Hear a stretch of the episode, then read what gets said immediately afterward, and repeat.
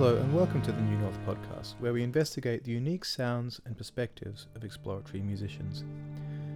My name is Joe O'Connor, and I'm a member of New North's Artistic Committee, along with Andy Butler and Callum G'Froerer. New North is a platform for musicians who push boundaries in their areas of practice. This podcast is a companion to our concert series, which celebrates the amazing work of musicians and sound artists, both established and emerging, who make and present work on the lands of the Wurundjeri people of the Kulin Nation. Head to newnorthmusic.online for information about upcoming events, links to recordings from previous concerts, and information about our Emerging Artists Commission.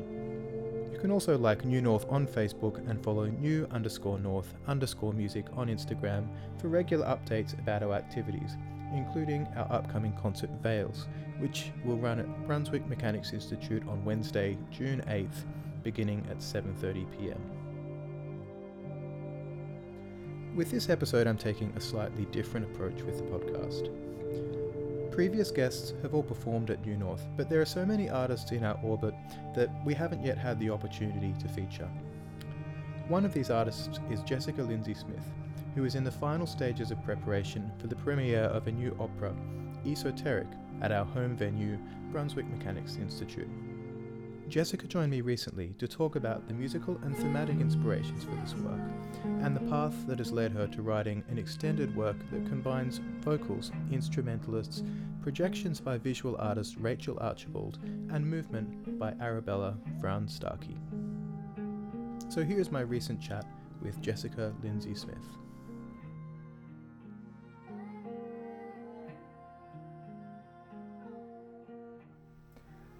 Hi, Jessica. Thanks for joining me to talk about your new opera, Esoteric, which is premiering at Brunswick Mechanics Institute on Friday, May 20th.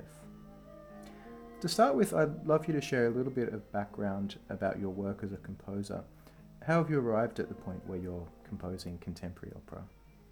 Oh, that's a, a long explanation, and it has not been a direct route by any way, shape, or form. Um, I guess I've been thinking lately, the earliest memory I have of composing was in year 12. My um, like music subject teacher sat me down in front of Sibelius, which is a music notation software where you like input the music. And she said, okay, now's the time to write a piece of music for this subject. And I, I've never done this before. I have no idea what it is, but I sat down and inspired by that Simpsons episode with the B Sharps Barbershop Quartet. Oh, yeah. I wrote a piece for Barbershop Quartet and it ended up like getting into top sounds and got performed there. And I just sort of like hadn't really looked back. From there, I did um, an undergrad in uh, composition at Monash Uni and honours at the Melbourne Conservatorium.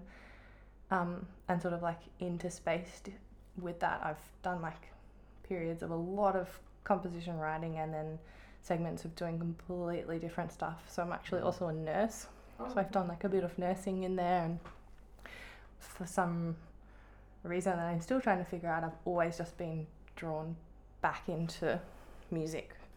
And I guess I've always liked the idea of combining multiple art forms into one. And I guess that that's a pretty rare opportunity that you have to do it on such a large sort of mm. scale and a large form.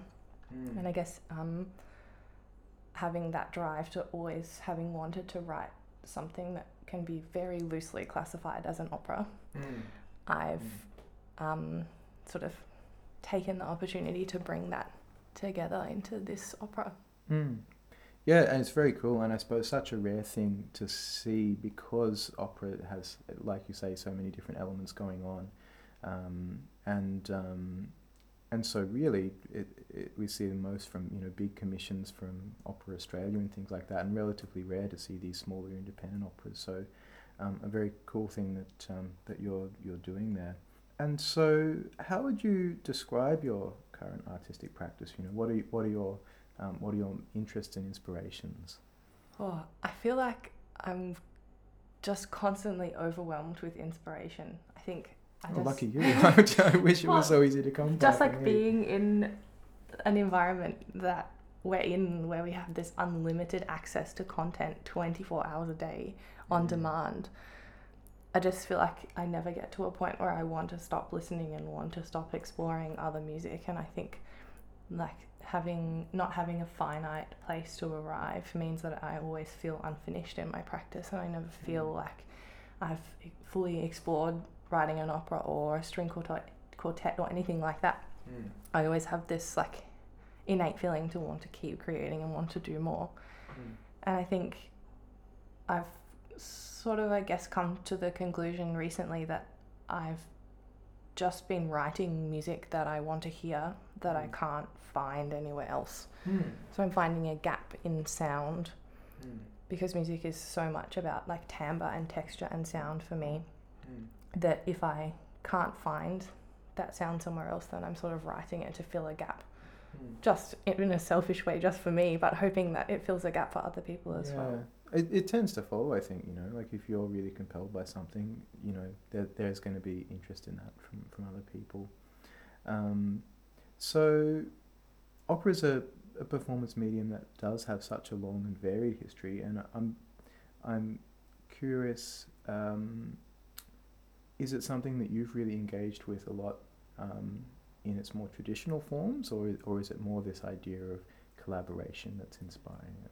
I I've never been someone to follow the rules, so I think I was really drawn to the idea of creating um, within an art form that already had so many rules that were just sort of like waiting to be broken and changed and recreated. And I've worked a lot with choral music, um, which has been lovely writing for ensembles. Um, but you often don't get the opportunity to write uh, for an instrumentation of like a group of singers Mm. and other instruments. I think it's just like there aren't that many ensembles looking to play music like that, so you sort of have to create your own. Yeah, very true. And and in my experience, you know, I, I did a lot of choral singing when I was younger, and my sense of that sort of part of the music scene is that it, it the established institutions are often quite conservative. Um, Yeah, you know, I know Melbourne has. I know Melbourne certainly had the Astra Chamber Choir, which has done you know some amazing, Yeah. you know, more contemporary and twenty first century music. But that's you know that's a rare exception, I think. You know. Yeah. Um, And I think it's especially challenging when you're approaching a certain instrument or instrument group that is founded in such a long tradition and history of being um, performed in a very specific way, like you're saying, especially with choral music, it's Mm. really its own sort of world, and you've got those ensembles that are breaking free of that. And that's definitely been a challenge in this project. Is I've brought together musicians from a lot of different areas that aren't necessarily like focus on extended technique, you know, 21st century classical music, and that's you know brought this wonderful palette of color to the project. But yeah, hopefully I'm breaking free of those confines a little bit. Yeah, um, I'm, I'll talk to you a little bit later about some of those musicians who are involved because it is a, a really interesting lineup. But um, I suppose uh, in terms of the work itself, you know, um, something that I'd love to do with our chat today is to give any listeners an idea of what they might um, find if they if they come to the, the premiere of your new work. Um, and I want to attack that from a couple of different angles. Um, firstly, there's the you know opera has a narrative content to some extent or, or some kind of thematic material that you're working through. And um, and then there's the, the musical and dramatic and visual sides. So let's start with the um, um, the, the narrative side. I'm curious um, how did you um, come to the type of themes that you're exploring and, and maybe um, if you want to expand on what those themes are? Yeah, yep. So, um, I guess a really big theme, well, the big theme that that flows through the whole work is the idea of like one planet. You know, we've got this opportunity now, this really rare and finite opportunity to make a big difference before we've sort of gone too far with the climate and there's no going back. And I've, you know, again in like modern society you're bombarded with all of what everyone's doing all of the time and you know i follow a lot of these like people who are doing fabulous things with gardening and creating community activist groups and making wonderful contributions and i thought how can i in my own language and my own sort of within my own skill set positively contribute to this and, and make some sort of difference so yeah, the the theme of, of climate really runs through. So I guess a, a little bit of the background of the story is the idea that there's this sort of sect or group of people who have this folklore that has been passed down through generations about what planet Earth used to be like in the past, which is our present, so it's set into in the future, um, as a way for them to keep alive the idea of what the natural world and the biosphere was that it no longer is because, you know, we've gone too far and there's no coming back. Um, and so I guess there's no narrative in a traditional sense that, you know, there's um, a, a start, a middle, and an end. It's more sort of little fragments um, woven together. Um, yeah, does that make sense?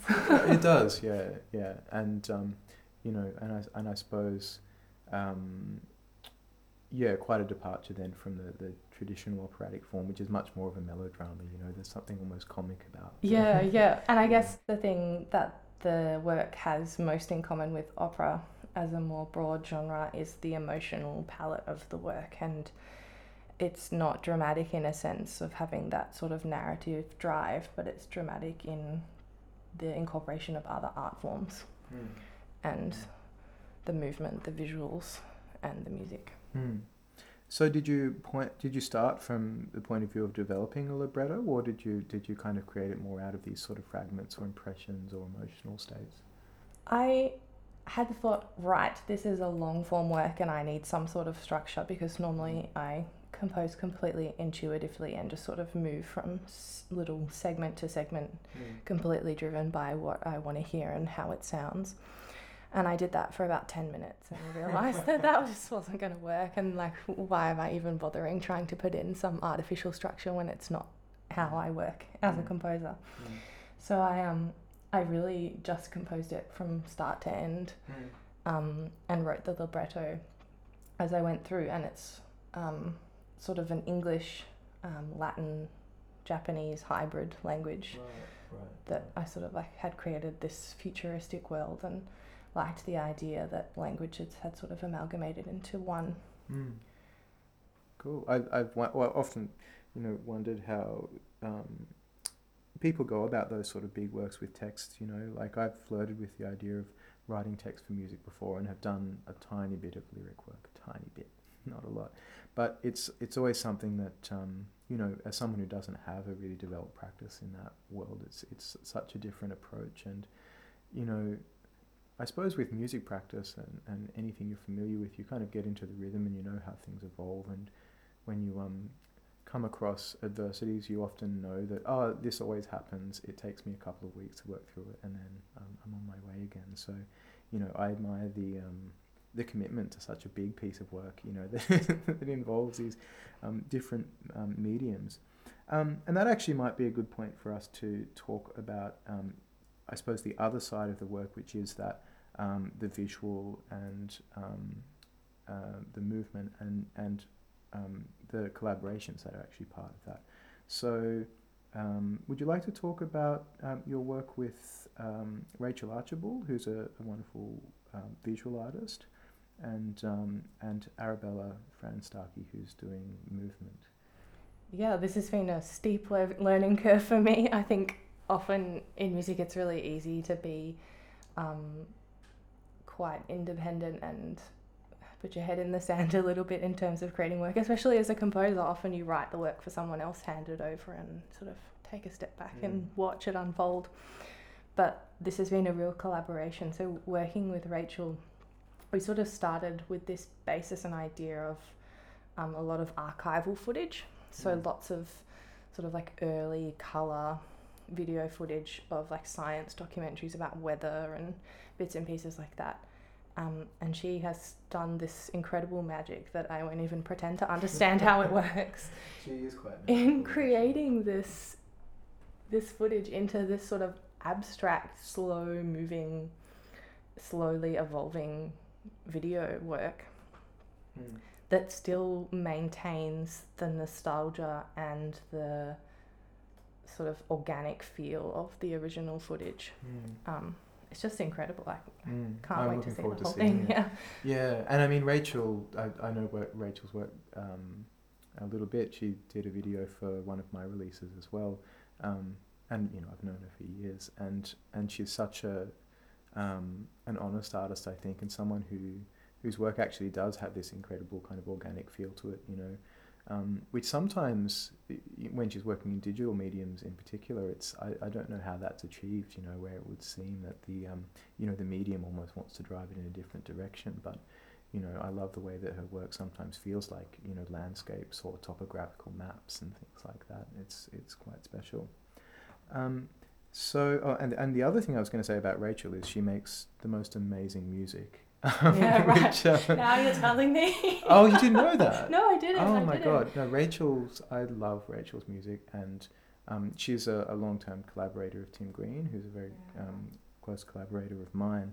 Um, and they they have a duo called Realm, which I love, um, which is I suppose kind of electroacoustic music, um, but um, she also creates these sort of uh, experimental mixes. Um, and That really yeah, sounds like it fits the aesthetic of the visuals as well. yeah, yes. Well, and, and I think there is definitely a continuity um, between her, you know, her musical work and her visual work. It's um, yeah. I, sh- I, sh- I should hook you up with some of this music because sounds Rachael's great. actually someone I'm desperate to program for New North at some Yeah, point in time Mm. I saw her work first um, on Theo Carbo's album. I think it's Oh, The Relative yes, Size of Things. yes, That's where I yes, sort of yes. like Yeah, it's beautiful. I beautiful. fell into that, and I was just like, oh, I have to create something that involves this in some way. Yeah, yeah. And for anyone listening who hasn't checked that out, the relative size of things, it's it's kind of like a extended video collaboration, right? About fifteen minute work, and I think it's on Bandcamp. Yeah, it is. Yeah. Yeah. So, um, if you search Theo Carbo on Bandcamp, I'm pretty sure it'll take you to this work. And definitely, I'd, I'd recommend checking that out. Um, so the um, the other creative involved um, in the visual um, side of things is, is Arabella, um, who I actually don't know. I don't know Arabella at all. So tell me um, what um, what they're bringing to the, the table. Yeah, she's a wonderful choreographer and fantastic dancer in her own right. And she has done this fabulous job of really blurring the boundary between like a performing ensemble and a performance work. And that's another thing that I just haven't really been a part of. I mean, I've done some work in music theatre, but still the music is very separate. The band is very separate from the performance. The they don't interact very rarely. I know exactly what you mean. Yes, and so it's like the opera pit. yeah, exactly, exactly. And we don't have an opera pit because Mm. everyone is part of the performance and they're Mm. they're part of the the storytelling in a way. And she's created this like vision and idea and shape for the movement. Um, and I remember sitting in the first rehearsal that she had with the singers, and I was just sort of like the rehearsal pianist, and I just sat there. I was just blown away by her ability to communicate this incredible like field of ideas and shapes and patterns that she created. Translate that into language for other people to understand, and then the other people to bring it back to life was just this incredible loop. I, I don't know Mm. how else to describe it. Mm. But um, so between having the movement and um, everybody is dressed in all white, and as you know, the Brunswick Mechanics Institute is a black box theatre. Yeah. So the white costumes pick up the projections, Mm. um, and the black not so much. So you sort of get this like stark pockets of of color and and like video movement, and so that's been wonderful to have someone like like Bell orchestrating that, Mm. orchestrating how that will look because I guess it, it's even more so, more important than than ever having the white with the colors Mm. it's such a spectacle all the time. You can't hide. Yeah. Wherever you are on the stage, you're there and everyone's looking at you because you're being lit up like a Christmas tree. Yeah. a very tasteful Christmas tree, Yeah. but So does that mean all, all the projection is that only going onto the performers, or is there projection onto a screen as well? there's no screen. We've got some like swathes of fabric that the Okay. um, ensemble like interact with, but um, yeah, it's very limited in terms of having a set place for the projections. It's Mm. more like a an ever shifting textural idea rather than like a movie with music. Hmm. And I, I can imagine that working really well with Rachael's work as well, which is so much about surfaces. You know, there's there's so much um, color and variation in the way that, that she works with with um, texture. So, you know, that combined with fabric. And actually, I don't know if you've seen her fabric work. Um, I'm just getting blown away by this. yeah, Rachael Rachael um, has done quite a lot of stuff with um, uh, printing her um, digital work onto fabric and making clothes out of it. I have so- seen a little bit of that. Yeah, Incredible. it's very very beautiful stuff. Um, so um, I was was wondering then. Um, you're working with quite a few musicians who have a background in um, improvisation, and um, I was wondering if um, if that's informing the way that the work's unfolding, you know, or have- have you brought a, a fairly um, uh, I suppose, set idea of the way that these textures will unfold, or is it something that you've workshopped with the performers? Um, I had the absolute luxury because we're supported by um, an Arts Council of Australia grant. I've had this fabulous opportunity to be able to employ all of my friends. so I have written for specific performers, um, and I know their sounds and I know their improvisation palettes, and Mm. the sort of I am a bit more clear about that because that terrifies me as a composer writing improvised music to sort of just give to anybody because you have no idea how it's going to Mm. sound. Yeah. And coming from that idea of having a very specific sound world, that I like to focus on having individual sounds. Um, yeah, I've it's been wonderful writing for people where I kind of have an idea how it's going to sound, especially like people that I've known for a really long time. So like Flora Carbo is Mm. playing saxophone and bass clarinet and a little bit of tin whistle. Oh, I didn't know she will make a guest clarinet. appearance. Yeah, she's a Yeah. great bass clarinet player. Hmm. Um, so it's been wonderful because I've been like, right, right here, it'll be like Flora's really iconic saxophone solo sound. And I'm like, Mm. yes, this is going to be fabulous. Hmm. But it has been a bit of workshopping, I guess, trying to connect what I have interpreted, like the sound that I want, interpreting that into written prompts for the Mm. improvisers to then read. Hmm. Um, you know, often I think, oh, this is how I would interpret that, but it's just Mm. completely different for everybody because Yeah. Not part of that. It's a tricky thing, isn't it? Getting um, uh, getting the right balance between you know embracing an improviser's um, contribution and their voice and their perspective, but also making sure that it marries up with your more global sense of how it should be. Yeah, it's yeah. um, yeah. I mean, working with friends is great in that respect because you know normally you can you can be pretty upfront with. And it's great sort in that respect because I know that I can have a lot of trust in the performers and I sort Mm. of can give them more um, vague and less regimented ideas and know that even at first, if I'm like, oh, that's not really what I imagined, I'm not sure if I want that. After two or three listens, I'm like, I couldn't have written anything better to go in this spot. Like, it's absolutely Mhm. fabulous. That's what I would Mm. have, like, in my wildest dreams, that's what I would have loved to have notated in there. Mm. And then that's the great thing. Every time it's different, and every time you get that constant sense of awe that it's just wonderful. Mm.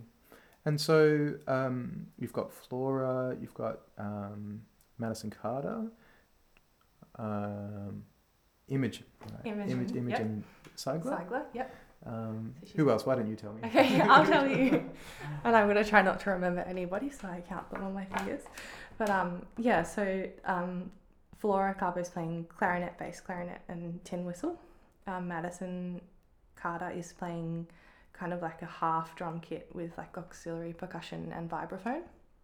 Um, Imogen Cygler's playing violin and synth. She's also singing. She's a fabulous singer. I don't know if you knew that. Um, uh, we've also got um, Isaac Gunnoo, who's playing double bass and he's also singing. Um, and we've got um, Mel Taylor, who is one of the. So there are sort of like three main character ish um, singers. So that's Mm. Mel Taylor, Mirinda, Dias Jayasena, and Harriet Allcroft. There are Mm. three main singers. Um, and then we've also got Sarah Dwin McCooey, who's playing vi- um, cello, incredible. She's also playing a piece of paper in one one scrunched up ball of paper. So come along specifically just to see the paper. It's quite a spectacle. How many people am I up to? I haven't been counting. Mm, oh. I'm playing. Is Theo? Is Theo? Yeah, Theo's playing. Theo's Yes. playing um, electric guitar and acoustic guitar. Um, I'm playing bass flute and clarinet. Mhm. I think that's ten. Sounds But it'd be right. terrible if I've forgotten. I'll add it later uh, in the outro. And by the way, By the way, it's also this person who's wonderful, and we couldn't do it without them. but it's a beautiful ensemble, you know, and and um, and such strong voices within within that group as well. Um, so, just a couple of questions then to um, to finish up. Um, one of them is that you know you're dealing with quite um, political sort of subject matter in a way. The day Um, before the election as well. Oh my god, I hadn't even thought about that. That was not too planned. true. Um, well, it's um, hopefully it's really thought provoking. Then again, I you know I hazard a guess that most people turning up for an experimental opera are probably not going to vote for the Liberal Party. But Wait and see. I'm not not making no, any no, judgment. no judgments. Um, yeah, this is not a political podcast. Um, but in relation to political in, um, issues, I was wondering, you know, how do you see the the role or the purpose of art, and you know, what what role can it play in the political space? You know. That's a massive question. Yeah, it's, I- I think it can make an incredible impact. I mean, we all we all know that, and I guess that's something that you can easily take for granted, especially during COVID. We sort of once you have that clean cut of being cut off from everything artistic and creative, you have this horrible sense of feeling of emptiness, and you're really missing something. And I think that's really um, tells true to how much of an impact that art and you know music more specifically can have on individuals and communities. Um, but I think music has this really unique, highly, highly emotive way of just like getting under people's skin and putting them in a realm of being able to self reflect and be, it sounds really corny, but like be a part of themselves that you don't really have that opportunity to by any other art form on such a, a sort of big and deep scale. Mm. So I really um, appreciate and enjoy music that gives you that space to sort of have some time for introspection and have some time for reflection. And I think that, whilst in itself isn't particularly political, I think that a lot of um, politics is people being self aware of what they value and what um, difference and change they want to make in the world. Mm.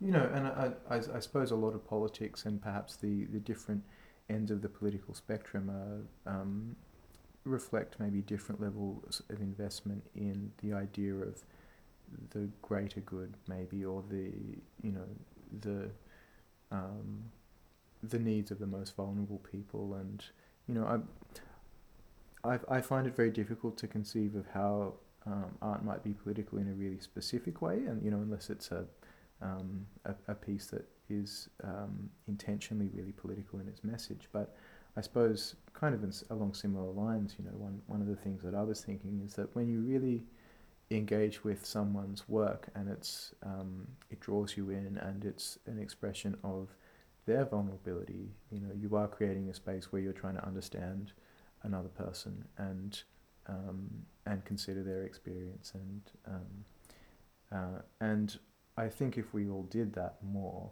and better, um, you know, the political climate would look very different. Yeah, I couldn't well. agree more. Um, yes, well, um, let's let's see how that plays out in the next little while. Um, so the the last question I have for you is really um, a question about um, the audience experience. You know, what type of, of experience would you like the audience to take away from from the opera? I think the idea of having an audience take away that this is a very real possibility of how future generations will sit and experience what the natural world was like Mm. and how in a in a sense it's very harrowing to think that in the future potentially the the way to experience that beautiful vision of long grass sort of swaying in a windy field or you know tides coming and going on like beautiful clean sand that that might be um, a sort of distant memory of the past. I think if people can come away with that very real and honest and raw sense that this is a real possibility and that we need to do something about it and whether that is a new thought for some people that it's sort of striking up something within them wanting to learn more about what's happening with the world or whether that sort of like adds wood and firewood to someone's already burning fire where they already have this real passion and uh, need to to be activists and to, to make change positive change for the climate um, and I guess more generally I'd love for people to come away with having had this sort of otherworldly experience and having a break from the relentlessness often of like day to day and and how overwhelming it can be um, sort of like being a human in this time. Mm. so i think giving people again that space to self-reflect and just exist for an hour escaping or one so. dystopia. for Yeah, another for dystopia. but it's a beautiful dystopia Oh. that's the difference I'm, I'm, I'm sure it will be. Um, and if um, if anyone wants to experience this beautiful dystopia, how would they best go about finding tickets? Yep. So you can um, search just a Google search for esoteric, and the word opera will come up with the Eventbrite ticket link, or you can visit my website, um, which is www.jessicalindsay-smith.com, and it's right on there on the front page. Beautifully. Well, well, I hope there's um, hope there's plenty of people there to experience it because it sounds like a really exciting piece of work. Thank you so much for having me, Joe. My pleasure. I hope you enjoyed my chat with Jessica. I'm certainly really looking forward to seeing this ambitious new work on May 20th at BMI, and I encourage you to follow the links Jessica mentioned for tickets. The cast is packed full of accomplished and creative artists, and I'm sure it'll be a compelling and thought provoking work. Just a couple of weeks after this event, New North is also presenting its next concert, Veils, on June 8th. Tickets are being released on May 11th, so head to the New North website, newnorthmusic.online, or keep updated via our social media channels. That's new underscore north underscore music on Instagram or New North on Facebook. Until next time, take care.